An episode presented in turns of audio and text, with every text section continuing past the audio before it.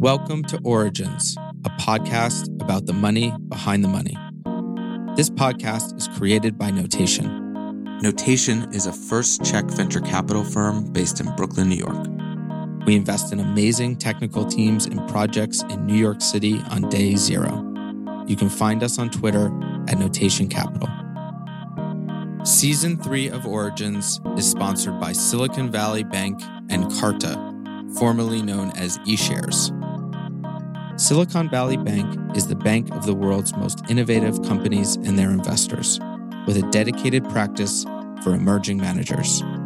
They've been friends and partners to Notation since the beginning. To learn more about SVB services, visit svb.com. We use Carta at Notation and recommend it to all the startups we work with. But something you might not know is that Carta has a product for LPs too. Carta for LPs allows you to easily sign, send, and store K1s, manage capital calls, review investment KPIs, and more. You can learn more about Carta at carta.com. On this episode of Origins, I'm joined by Daniel Derry from Silicon Valley Bank's Emerging Manager Program. We're interviewing Christian Motzfeldt of the Danish Growth Fund. We recorded this interview on Skype, so it's not quite as clear as some of our other recordings, but the conversation was great, and it's the first sovereign wealth fund we've had on the show. So we hope you enjoy it. Welcome, Christian. We're really excited to have you on Origins. Daniel, if you wanna if you wanna start us off. Of course. Christian, thank you again for for being on the podcast. We're we're excited to have you. If you wouldn't mind, uh, just tell us in a couple of minutes uh, a little bit about yourself and uh, and your professional background. Thank you so much. I'm the CEO of the GDF, or the Danish Growth Fund, and has been so since uh, 2001. Uh, I'm an economist by education. I've been in banking and I've been with the uh, Department of Trade and Industry, advising governments on um, business policies. Um, responsible for capital markets, uh, entrepreneurship, and uh, SMB financing. I'm really passionate about entrepreneurship and how to foster growth in, in SMBs. Um, and that led me to um, the Danish Growth Fund, which was a uh, kind of a soft loan provider when I took office as a CEO in 2001. And over the years, we have turned uh, this company, GDF, into a commercially run sovereign investment fund. Um, yeah, so uh, no no PE or VC uh, experience uh, prior to GDF. And um, so, in, in that case, given that there was no PE or VC prior to your arrival, how did uh, you know what what brought you there, and and when you did come, how did you decide, and how did the um, how did the fund decide that that was going to be a strategy that you were going to pursue? Well, actually, it was the government that decided that this uh, this fund, um, this soft loan provider, should kind of um, take a transition into a um, um a provider of um, of risk capital of all sorts, and by investing into startup companies and uh, VC funds, it should kind of build up a, a stronger uh, ecosystem uh, in the country. When did the Danish Growth Fund get formed? It was formed originally in 92 as this soft loan provider, and we turned it into a commercially run sovereign investment fund in 2001. Um, so now we we provide almost all kinds of risk capital. We invest in funds, VC funds, as well as PE funds. Uh, we invest directly in startup companies. Um, that is, we have our own venture team internally, and we provide a wide variety of subordinated loans and venture debt. Um, and finally, we also support the ecosystem by collecting data and doing studies and organizing conferences, a bit like the Kauffman Foundation in the US. So, um, all in all, we have a strong foothold in the Danish ecosystem.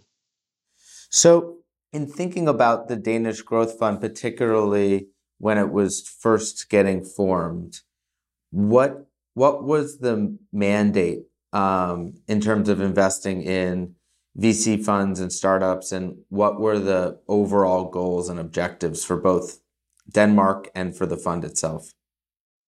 Well, the um, uh, the overall goal was to simply um, finance more companies um, um to form a stronger global um, uh, foothold in in the uh, in the Danish ecosystem. Um, the mandate was to to invest both directly and indirectly by funds, um, and and and so to um, provide more professional um, expertise in in investing into these companies. Is the fund itself? Does it have financial objectives? I mean, I guess what I'm asking is, how do you, when you were first setting up the fund, how would you begin to measure success long term for the for the Danish Growth Fund itself? Well, we started um, um, uh, putting up some goals on what we wanted to achieve in, in terms of of building up the ecosystem. And a strong ecosystem is an is an ecosystem that can uh, invest in startup companies and uh, and and make them grow globally um, uh, to make sure that we have a, a solid return on the capital invested, uh, and we see that um, that uh, the ecosystem is, is also growing in, in, in terms of um, of more strong um, management teams starting up new companies. Um, um, so uh, that's what we have been doing since since 2001, and and it's we believe that that venture capital is vital for building a strong and competitive economy based on research and knowledge and scalable businesses. And um, well, venture capital is global, but seed and, and early stage financing must be local. So uh, if there is no local community, there is no way to participate in the global uh, community. And that that was the, the task we had to, to build up this local community that could plug into the global one. Right.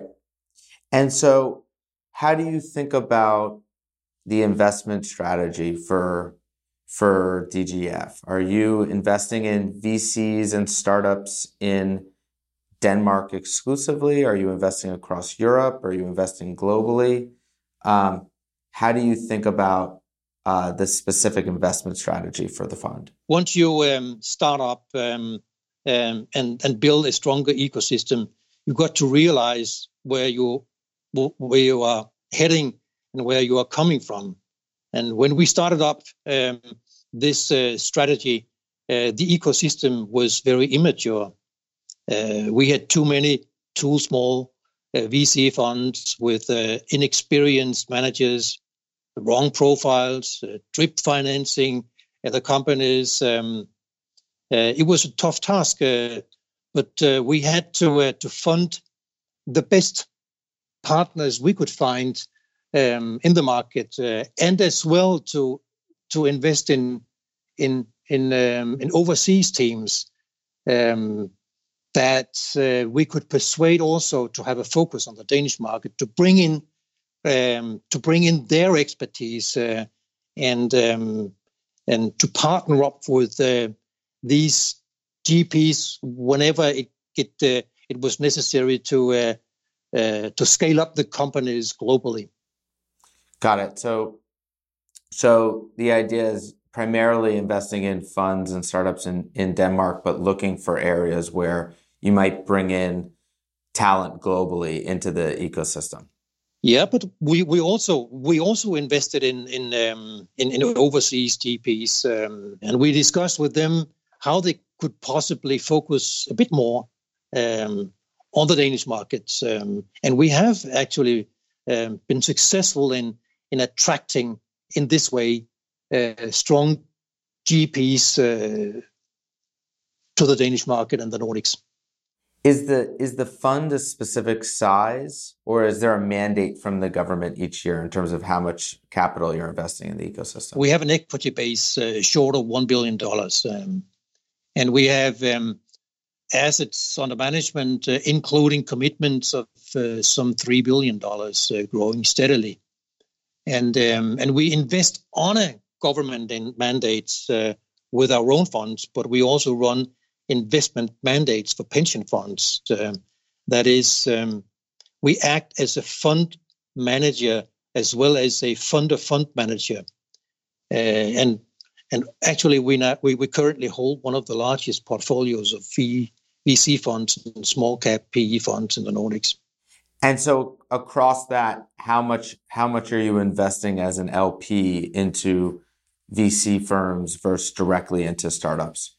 We invest um, some 20, 30 um, uh, million dollars uh, directly into into companies um, by way of equity. That is our our own VC team, um, and we uh, per year per year, and we commit um, new capital to uh, VC and and, and PE funds uh, annually uh, to the tune of um, um, 100 to 150 uh, million dollars.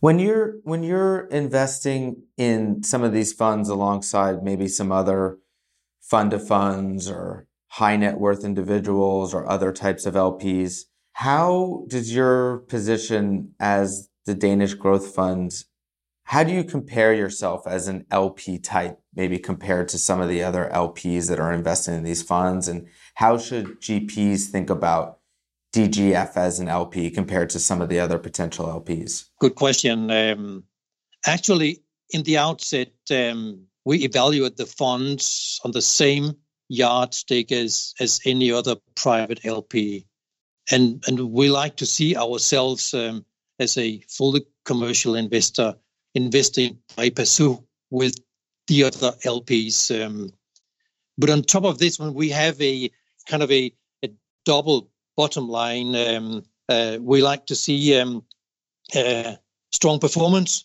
um, high return, and uh, and on top of this, we we like to see our ecosystem growing and uh, a um, and and a footprint, strong footprint on the Danish economy.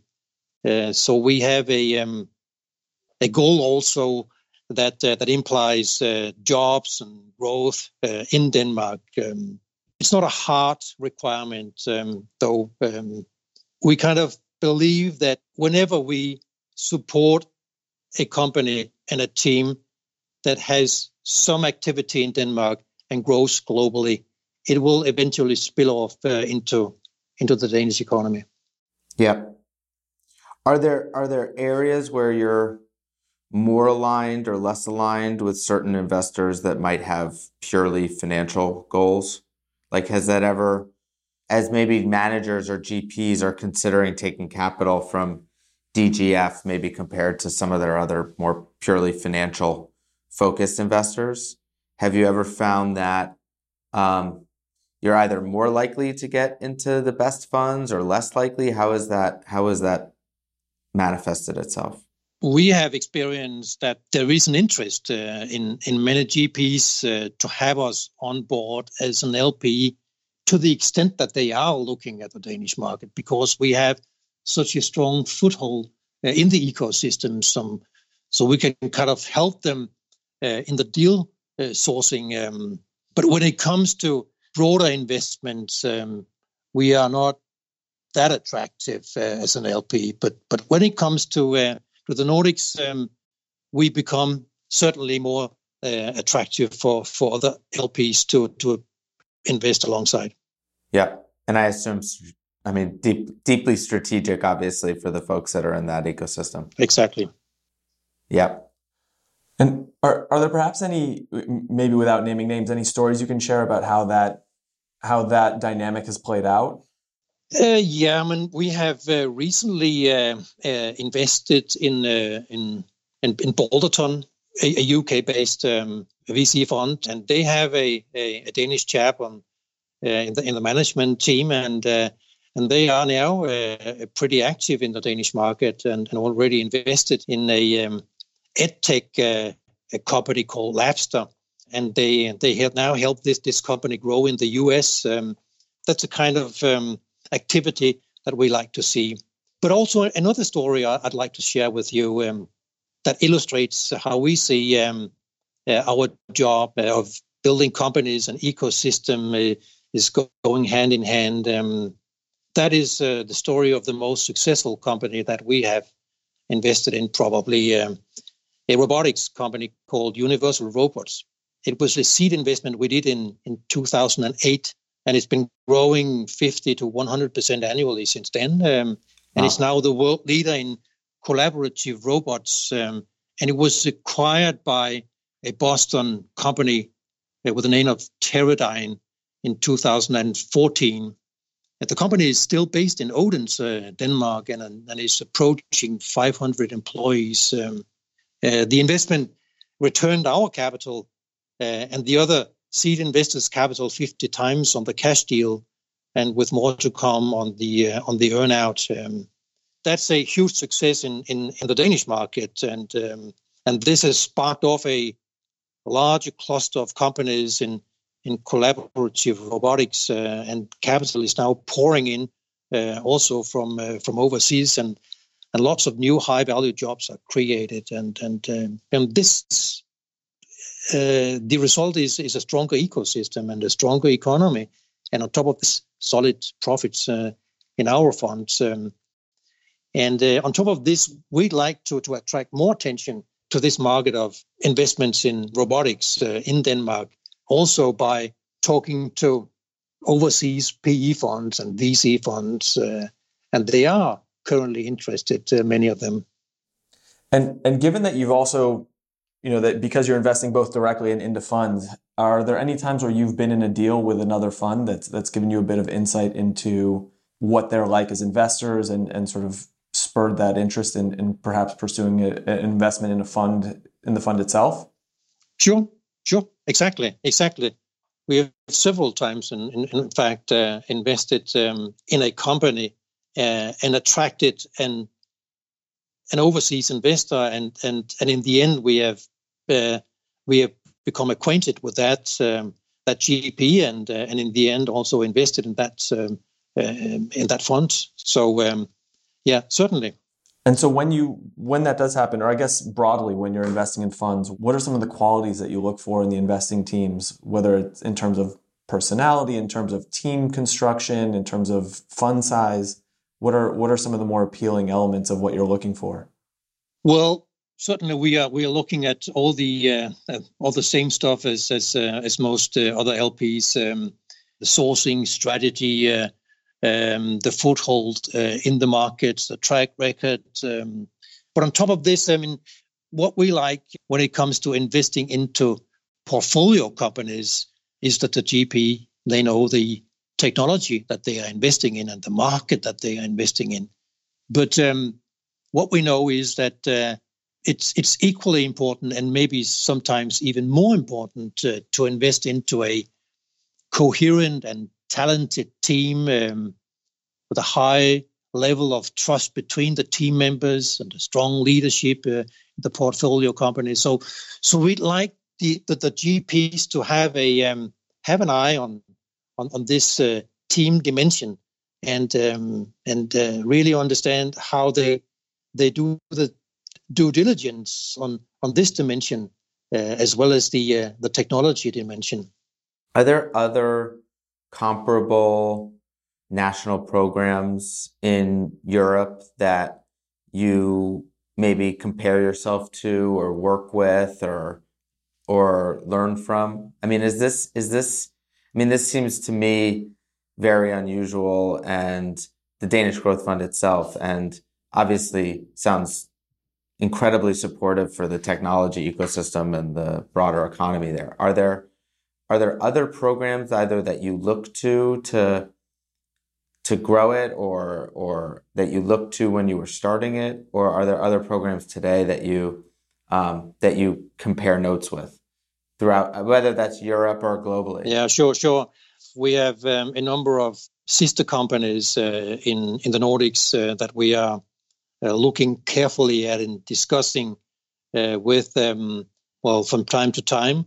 And um, when we started on this journey in 2001 we have a we had a um, a deep and thorough discussion with a professor from Harvard University, um, Josh Lerner, and he kind of advised us a bit on on the structure that uh, that we decided for in the end. Uh, uh, you may have um, read the book he he did uh, shortly afterwards um, called um, Boulevard of Broken Dreams, um, when he he has uh, compiled a lot of uh, global experience in, in in building up this this sort of um, government um, entities, and most of them ended um, with broken dreams. Um, so, so where where did so you know we don't have to go through the whole book, but where where do you think most government investment programs have gone wrong in the past? They are bureaucratic um, in, in, in structure.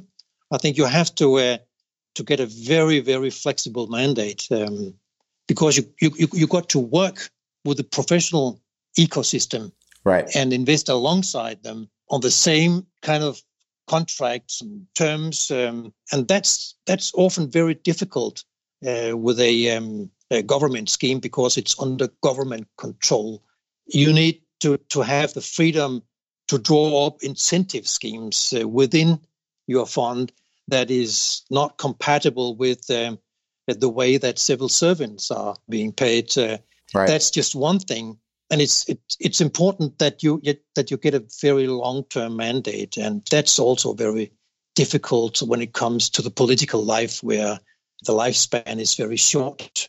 Right. Josh Lerner actually told me that um, the most likely scenario here is that uh, it will take you very long because your ecosystem is uh, is immature. It will take you probably two decades um, before you get uh, solid commercial results and um, experience tell that you would run out of patience um, on part of the the, uh, the political system, and you will probably be be sacked in disgrace uh, one day, and and and they will put put in another bureaucratic scheme. Oh, right. But actually, we survived. It, it, took us 15 years to build up a viable portfolio of uh, of funds um, with more experienced managers. Uh, so for the last uh, three to four years, we have we have run solid um, profits uh, of um, 15 to 20 percent um, IRR annually. What do you think were the key things, either structurally or key things learned along the way, that have led to the success of the Danish Growth Fund, where so many other government programs have failed? Well, flexibility, freedom to operate, a very commercial mindset, link up very fast with um, the best guys you can you can find on the prairie. That's vital, and the ability to say no, to say no to all the companies and the GPs that do not fit into this uh, commercial profile, even though they are a vital part of the minister's electorate. And how did you continue to to message and get buy-in from the government over those 15 years as you were building that? What what was some of the what were some of the arguments that you made? What were some of the sort of pushback that you got, and how did you get them to continually continually support you to get to this point? Well, I've spent um, hours discussing with the politicians, uh-huh. kept them informed about what we do. It, in the end, would lead to I've taken to uh, to the companies, I've shown them the progress. Um, they have been skeptic, many of them, during the years. Um, I think that the uh, the universal robot success was kind of the final victory for our model. Right. You got to show you got to show results not only in terms of a solid return that is here 50 times on the cash deal, but also a great company, hmm. a very great company. Now, the leading in the world, and you have a cluster, you have a growing cluster of robotics companies um, in Odense, and that has that has persuaded um, the politicians to stay on board. Hmm. So many of the limited partners that uh, that Nick and Alex have interviewed on this podcast before have very much a U.S. focused approach. So one of the things we want to ask, given that you have a bit of a broader uh, perspective, um, sitting where you are and, and investing where you are, how do you think about where the global innovation system is headed right now? Are there any particular regions that you are most excited about? Does regionality no longer matter as much? Where how do, how do you think as as currently, but also as we move forward um, in terms of specific uh, specific parts of the world? The US um, is and, and, and will stay um, the most important part of the global tech ecosystem. Uh, so um, you got to be plugged in and well plugged into the US uh, ecosystem and, and, and, and, in particular Silicon Valley. And uh, that's why we, we spent um, uh, some time over there um, uh, linking up uh, with the best guys, uh, including also Silicon Valley Bank. Um, but um, on top of this, I mean, we firmly believe that the Nordics is a place to look at. Um, we have a um, a fairly balanced society, and we have highly skilled labor force. Um, we have uh, more science-based PhDs uh, in the population than than most uh, other places in the world. Uh, you can get them cheaper than in the US, in in, in particular, uh, and you can invest in companies at uh, at fairly low prices. So you would find good deals in, in, in the Nordics. And we see ourselves as a gateway to the Nordics. What do you think is the most exciting, and maybe what are the things that you worry about as you think about the macro economy and global economy today and going forward? Well, uh, if I should start with uh, what worries me is um, that the current level of commercial investment seems to be too low to ensure sustainable growth. Hmm. I'm also worried about uh, debt levels. They are growing out of proportion, in particular in, in public debt. I'm worried about excessive income inequality that is um, undermining public support in free markets and is holding back uh, a necessary rise in, in private consumption. And, uh, and fourthly, that there is little left uh, of firepower in, in monetary and fiscal policy. Um, on the positive side, there is the uh, the current pace of technological developments, digitization, automation, and very, very, very cheap, cheap uh, green energy from solar and wind um, uh, in the future. And these, um, well, revolutions will eventually turn many industries uh, obsolete and spark off massive investments. Um, the energy revolution, in particular, will be the leading one. It will probably take some five years, however, until we see a solid takeoff uh, in the investments uh, into this industry. Uh, so, um, in conclusion, there is a danger. I believe there is a high risk of a new financial meltdown and, and more social disintegration in the short term. But in the long term, in, in particular, the green energy revolution will bring us back again. How do you think about the next, your 15 years into the Danish Growth Fund today and it, it sounds like you know in, in the years now where you've proven out the model and it's beginning to really bear fruit both financially and also from an ecosystem level in, in, in Denmark. How do you think about the objectives and goals and hopes for the next five to 10 years? Well, we hope that, that, that we, we, we can build on the success we have um, that we have had, invest even more, uh, and bring more companies um, uh, out globally. We'd like to to go kind of from a fairly solid startup ecosystem to a strong scale up ecosystem. So that's the next 15 years job is to to build this capacity to scale up companies that we, for example, see in the Silicon Valley when it comes to really uh, fostering high high growth uh, companies. We are we are still not there but we will be there in 15 years. Are there any companies in particular, either in your portfolio or, or not in Denmark, that you uh, you think we should keep our eye on? Well, I, certainly think you should keep an eye on the companies that we invest in within the robotics um, cluster. And I definitely think that you should be looking at the educational technology uh, companies that is um, uh, coming out of our ecosystem. Uh, finally, uh, Denmark is a is a life science um, uh, country. We we build a lot on the strong global uh, industrial companies that we have in in that sector. So uh, so we have a lot of companies coming up in this uh, part of the ecosystem.